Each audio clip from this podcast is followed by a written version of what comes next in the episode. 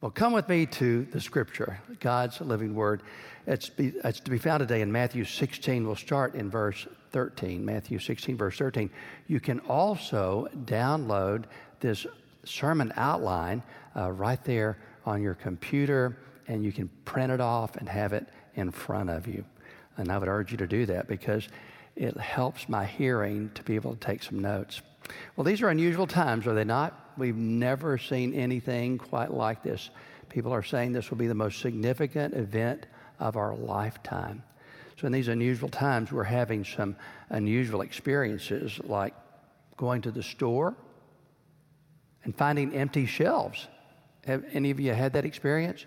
My little sister, Iva June Wolf McLaughlin, uh, she lives out in Austin, Texas area, Georgetown, and she sent me this picture this was the target adjacent to her a couple of weeks ago or a couple of days ago. And uh, we were talking about this, and she just said she's never seen anything like it. Empty shelves where there generally is abundance and plenty. My friend Al Stroh had a funny joke he put on Facebook. Al said, I have a 24 roll pack of toilet paper, and I'll trade it for a four bedroom beach house.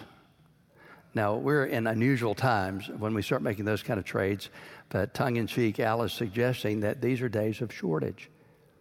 Uh, so fill in this blank. When I, I, saw that picture my sister sent about the empty shelves, I thought Jesus' shelves are never empty.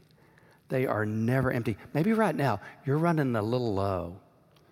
Maybe you're running low on hope, wisdom. Maybe you're running low on love, joy, peace, patience, kindness, goodness. Maybe running low on faithfulness and self control. Well, here's the good news the Lord Jesus has an abundant supply. As a matter of fact, it's so abundant, I just urge you to tap into His store. His shelves are overrunning and they're never ending. Uh, I'm focusing on Philippians 4:19. What does it say? My God will supply all your needs according to his riches and glory in Christ Jesus. Let that be God's prescription for you today. On countless occasions, I've gone to the hospital. Somebody is fighting with a big illness, a great personal health disaster.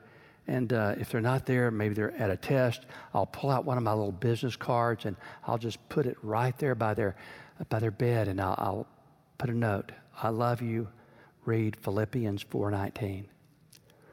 And oh my friend, how that can lift your spirits if right now you will take to heart this great promise of God. My God will supply all your needs according to his riches and glory in Christ Jesus. That's why it's imperative during these hard and crazy days of this encroaching pandemic, the siege by this invisible virus that we receive the Savior's supply. Well, we saw it last Sunday. If you dialed in to our special live stream service last Sunday, or you caught it on Vimeo or the internet, it's been out there. We've had thousands of people that connected. Uh, but we saw Jesus in Mark chapter 6 feeding the 5,000. Now, friends, can you imagine this? What if you had 5,000 unexpected guests come to your house and they wanted to eat? I, I can imagine me calling up Mary Ruth and saying, Hey, darling, uh, a crowd the size of Crampton Bowl is coming over to our house. Would you fix something? Well, there's no way. And yet, Jesus was able to use his power to supply that need. So he supplied the need uh, to feed. And what did he do next? He had the disciples out on the Sea of Galilee. They were caught in the grips of a terrifying storm. They were straining against the oars. And the Bible says that Jesus came and he came to them walking on the water, the source of their fear, and he spoke these words of encouragement to them. He said, I am near, suppress your fear. What did he do? He supplied courage and he calmed the storm. What did the disciples do? They said, Who is this guy? Who is this man that can meet our need, feed the people? He can suppress our fear. He can calm the storm. Well, let's answer that question because the answer is found in Matthew 16. Matthew 16. Let's go to verse 13. Now, friends, during this time when we are trying to avoid social gathering, where we're keeping social distance, let the time of social distance become an opportunity for you to have spiritual intimacy and closeness to the Lord. You see, the Lord Jesus took his disciples off on a retreat to a place called Caesarea Philippi. I've been there on several occasions, and it's right above the Sea of Galilee, about 15 miles. It's a beautiful retreat center. And so, as we look at this retreat, think about you having a personal retreat with the God who created you, who redeemed you, who loves you, and who wants to sustain you and supply for you every day. So, here is Jesus with the disciples. They pulled away from the crowd and they're retreating. Let's enter that moment. Now, Jesus came into the district of Caesarea Philippi, and he began asking his disciples, saying, Who do people say that I am? And they said, Well, some say John the Baptist, some Elijah, others Jeremiah, or one of the prophets. Verse 15, he said to them, But who do you say that I am? Simon Peter answered and he said, Thou art the Christ, the Son of the living God. And Jesus answered and said unto him, Blessed are you, Simon Barjona, because flesh and blood did not reveal this to you, but my Father who is in heaven. Look at verse 18. But I say to you that you are Peter, and upon this rock, the rock of confession, I will build my church, and the gates of Hades shall not overpower it. Look at verse 19. I will give you the keys to the kingdom of heaven and whatever you shall bind on earth shall have been bound in heaven, and whatever you shall loose on earth shall have been loosed in heaven. Let's pray for just a moment. Dear Father, oh, we come very intentionally before you, and I ask that you would get me out of the way so that your spirit would invade these moments, would invade these homes and these hearts I pray we would be at full spiritual attention so that you might deposit your transforming truth about your supply into every receptive spirit. And we pray for that in the mighty name of Jesus. Amen. Well, here's what I want us to do. I want to ask the main question Who is Jesus to you? Who is Jesus to you? Peter got it right he said, Jesus, you are the long awaited Messiah.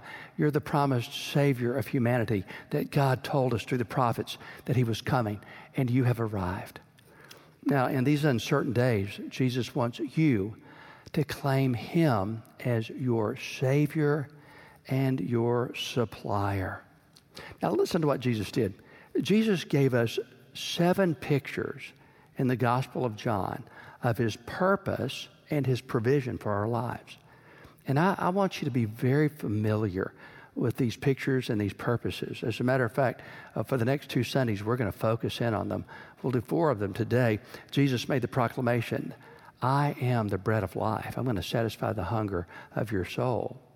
And then he says, I'm the light of the world in John 8. And if you'll follow me, you won't walk in darkness. You'll have the light of life.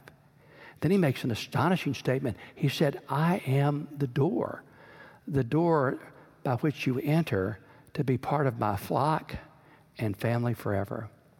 Then he says, I'm the good shepherd. And the good shepherd lays down his life for his sheep, and my sheep will hear my voice. His most astonishing claim is found in John 11. He said, I am the resurrection and the life, the one who gives you eternal life. Even though you die, you're going to live with me. He tells us, I want to be your worldview. I want to be your way, your truth, and your life. In this world of dead ends and lies, I want you to follow after me. And then he adds it all up and he says, I want to be your supply line. I want to be your vine. And if you'll abide in me and I abide in you, you will produce much fruit, fruit that lasts forever. So, those are the seven sayings of Jesus. And within those seven sayings, you not only find his purpose, but his provision for your life. So let's plunge into them. Let's go with number one bread. Bread. You see, here's the goal receive Jesus' gift of fulfillment. Jesus said in John 6 35, Jesus declared, I am the bread of life. Whoever comes to me will never go hungry, and whoever believes in me will never thirst. He goes on to say later in the chapter that if you take me in, if you ingest me as your bread, you will live forever. That's an astonishing thought. Jesus is simply saying in the same way bread satisfies your physical hunger, Jesus will satisfy your spiritual hunger. He will give you a sense of deep meaning, purpose, and fulfillment. It's interesting, bread is the analogy because Jesus is the master teacher and he uses a simple truth like a loaf of bread in this common need that we have to satisfy our physical hunger to connect with everybody.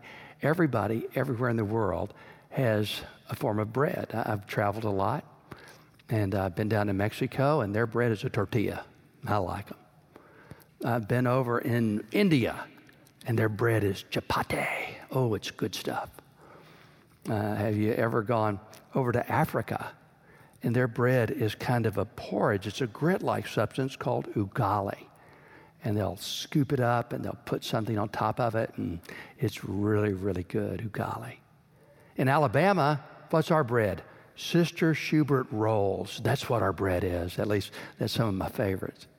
Well, everybody has a physical hunger and it is satisfied by food temporarily because you're going to get hungry again. Think about it. In our world, it's a hungry world, isn't it? Every creature has an open mouth, and every creature needs food. Uh, a baby bird has an open mouth, and that baby bird wants food from mama. A mighty elephant in the jungle is looking for food. A tiny minnow in a stream is looking for something to eat, a piece of plankton, or a mighty whale in a vast ocean is also hungry. So we have this craving not only for food, but the Bible says that God has wired us for this spiritual craving. Uh, we want this sense of fulfillment, meaning, significance. We want to know that our life counts and that we possess a purpose bigger than ourselves. And friends, that spiritual hunger is only satisfied in and through Jesus. That's what Jesus said. He said, I want to satisfy you. Uh, let, let, me tell you a story about a man named Blaise Pascal. Perhaps you've heard of this man. Blaise Pascal is considered one of the most intelligent men who ever lived. He was from France. He was in a family of wealth and privilege. He was very intelligent. He was a mathematician. As a matter of fact, he came up with the basic idea of how to form a calculator. Not only was he intelligent with math, but he also figured out barometric pressure. He was the guy who basically invented uh, the barometer.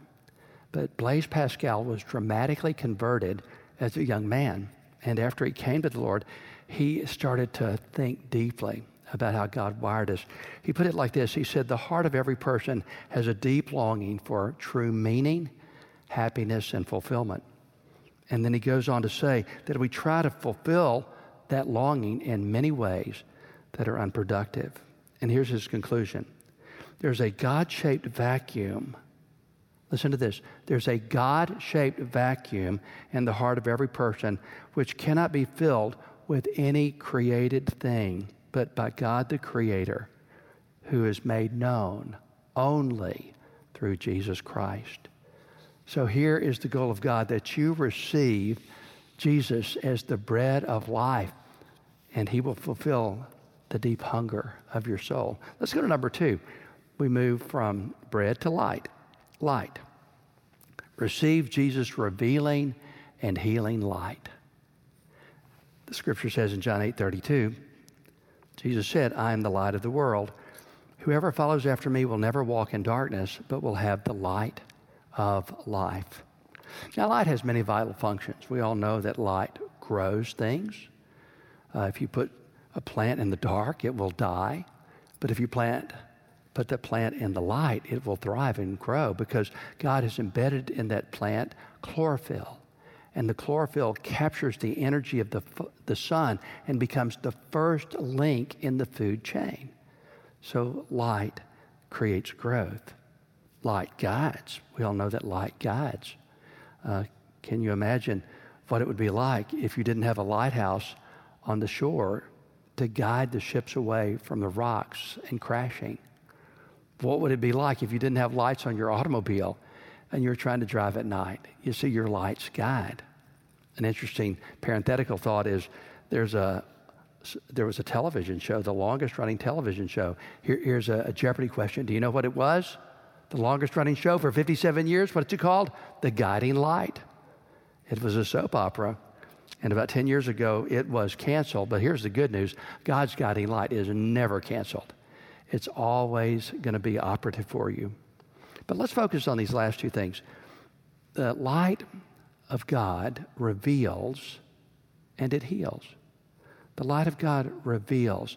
It reveals what is hidden and it heals what is hurt. Think about it. The scripture says in Hebrews chapter 1 that God has been in the process of revealing himself through all of time. He reveals himself through the wonders of creation, he reveals himself through his words, through the prophet. But Hebrews 1 says his ultimate revelation has come in the form of Jesus. That's why Jesus said, When you see me, you have seen the Father. You see, the light of Christ illumines the face and the heart of God. And what has He revealed? He revealed that God so loved the world, so loved you, that He gave His only Son. And if you would simply believe in Him, you would not perish but have everlasting life. That is the chief revelation of Jesus. You see, friends, God's not mad at you. He is mad about you. He is Emmanuel, God with us. He is going to take care of us. He's the victor. He defeats our enemies, and He will supply our needs. That is what He reveals. But note this God also heals. You see, the light of God exposes our past, our problems, our pain, our sin, our selfishness. And it's not exposed to shame us, it's exposed to heal us. Have you ever had a doctor say, go out into the sunshine because that sunshine has healing in it? That's scientifically and medically correct. The sun contains a vitamin called vitamin D. Now, a lot of people have been, been staying inside. They're sequestered, they're quarantined. And I was reading one article that simply said, Sunlight heals, so go outside. Get outside. Maybe find a, a, lawn chair. It's been beautiful these last few days. I'm praying for warmth because the coronavirus does not survive well in humidity and in warmth. Praise God for Alabama's heat and humidity. But get out in that sunshine and soak up the light. It not only heals, but it will boost your amenities. The same is true for the Son of God. You see, the S O N of God, He will heal you. He will heal your deepest hurts, and He reveals the face of God. Well, let's go to the next one. It's the door. The door. Make this note. You see, receive Jesus' invitation to access. Receive Jesus' invitation to access. Jesus said in John 10, I am the door for the sheep. Now, the thief comes only to steal, kill, and destroy, but I have come that you may have life and have it to the full. That is an amazing statement. All right, what is Jesus? He is the door for the sheep. In John chapter 10, there's a picture of Jesus as the shepherd. And the shepherd is managing the sheep. Now, every shepherd would have a door or a gate that would lead into his sheepfold or his sheep pen. And so the shepherd would call, the sheep would recognize his voice, and they would go into their pen. And there in the pen, they would have access to the shepherd's food, to the shepherd's water, to the shepherd's medicine, to the shepherd's knowledge and care, to the shepherd's security. Oh, it's a beautiful picture of entrance and access. Let me tell you a fun story. Uh, the year was 1982. I was the associate pastor here at Montgomery's First Baptist Church. And I'd gone to visit some friends in the hospital. This man's name was Claude Moody. He used to own a tire store on Madison Avenue, and Claude was a great guy. He had retired, and um, he said, Jay, don't ever retire because uh, I gained 60 pounds. All I did is uh, sit around, I went fishing some. I played golf too much. And now I've got a heart problem. And we had this wonderful conversation. And the essence of it uh, was this we connected of the heart. So Claude had not been very active in our church, and he and his wife Eunice started showing up a lot, and uh, we've really connected. And, and, one day he called me over to his house. He said, "Jay, you've meant so much to me. I want to do something special for you." And, and I was just blown away. He pulled out some keys, and he said, "For years we've owned a little place down in Panama City Beach, on Sunnyside, and uh, it's just our getaway. It's nothing fancy, but um, would you take the key to the front door?" I want to give you entrance to the front door. I want to give you access to our favorite place on the planet, our little beach cottage. Well, I said, let me pray about it. And then I instantly said, yeah, I'll take the key. And I took the key and I told Mary Ruth about it. Jason had just been born. And we went on our first adventure to the beach because the Moody's had given us an open door. They'd given us a key and access. So we went down to that beach house, and yes, it was humble, but to us, it was like the Taj Mahal. And when we opened that front door, we saw this beautiful place. We had access to it all. The beach was right out the back. It was a wonder and a refreshment. But, friends, this is what Jesus is inviting you to entrance and access. Entrance to his forever flock and family. He is saying, Come in. And, and how do you do it? Let's go to the second scripture. It's Revelation 3:20. Jesus said, "I stand at your heart door and knock. If anyone hears my voice and opens the door, I will come in and eat with that person and they with me." This is the sweetest invitation imaginable. Jesus wants you to open your heart door and invite him to come in so that he has access to you and you have access to him forever. Now, let's go to number four. Number four, the shepherd. The shepherd. Receive Jesus' guidance and provision. Also in John chapter 10, verse 11, note this Jesus said, I'm the good shepherd. The good shepherd lays down his life for the sheep. Now, this is a massive statement, and it has unlimited, immeasurable meaning. But the heart of it is this Jesus wants to be your source of guidance and provision. And in these turbulent times, this is everything. Let me ask you the question Who is your source of guidance? Is it the news? Is it your feelings? Is it a family member? No, it should be your faith in the Lord Jesus Christ. You see, I, am a wolf who became the Lord's lamb a long time ago.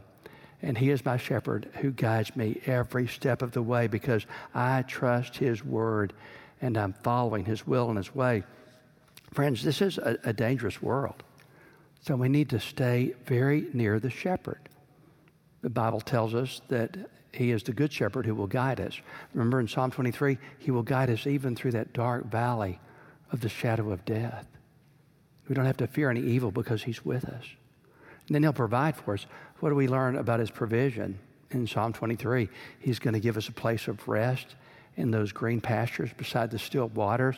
He will guide us into paths of righteousness for his name's sake.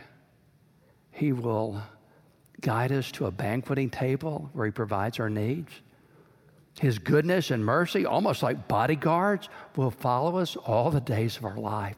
He will guide and he will provide if we stay near the shepherd. Now, this is a very important time to stay especially close to the shepherd during the season of the pandemic.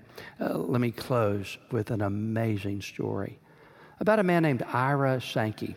Have you heard that name? Ira Sankey. Oh, he was famous in another era. Ira Sankey was a partner with a man by the name of D.L. Moody. He was the song leader. He was their Ed. Um, if you remember, Cliff Barrows worked with Billy Graham, Ira Sankey worked with D.L. Moody, and he was a powerful singer. Matter of fact, he wrote a lot of hymns, several hundred, but he had this baritone voice that had a phenomenal projection ability. In the season when you didn't have amplification, it was very, very helpful. Well, his favorite song was Savior Like a Shepherd Lead Us. And that's always been one of my favorites. It was sung at our wedding in 1977. Savior, like a shepherd, lead us. And here, Ira Sankey in the year 1872 was doing a rally for evangelism with D.L. Moody. And he got up and he sang this trademark song, Savior, like a shepherd, lead us. And after the service was over, a man came up to Ira Sankey. And this young man who grew up in Pennsylvania, born uh, in the year 1840, he fought with the Union Army. And this man comes up and he says to him, Sir, were you a Union soldier at the Battle of Shiloh? And Ira Sankey said, Well, actually, I was. What makes you ask? He went on to question him, and the stranger said, Do you know if you ever sang that song, Savior like a shepherd lead us, to the Union troops? Sankey said, I often sang that song. It's one of my favorites. It brought great comfort. Why do you ask?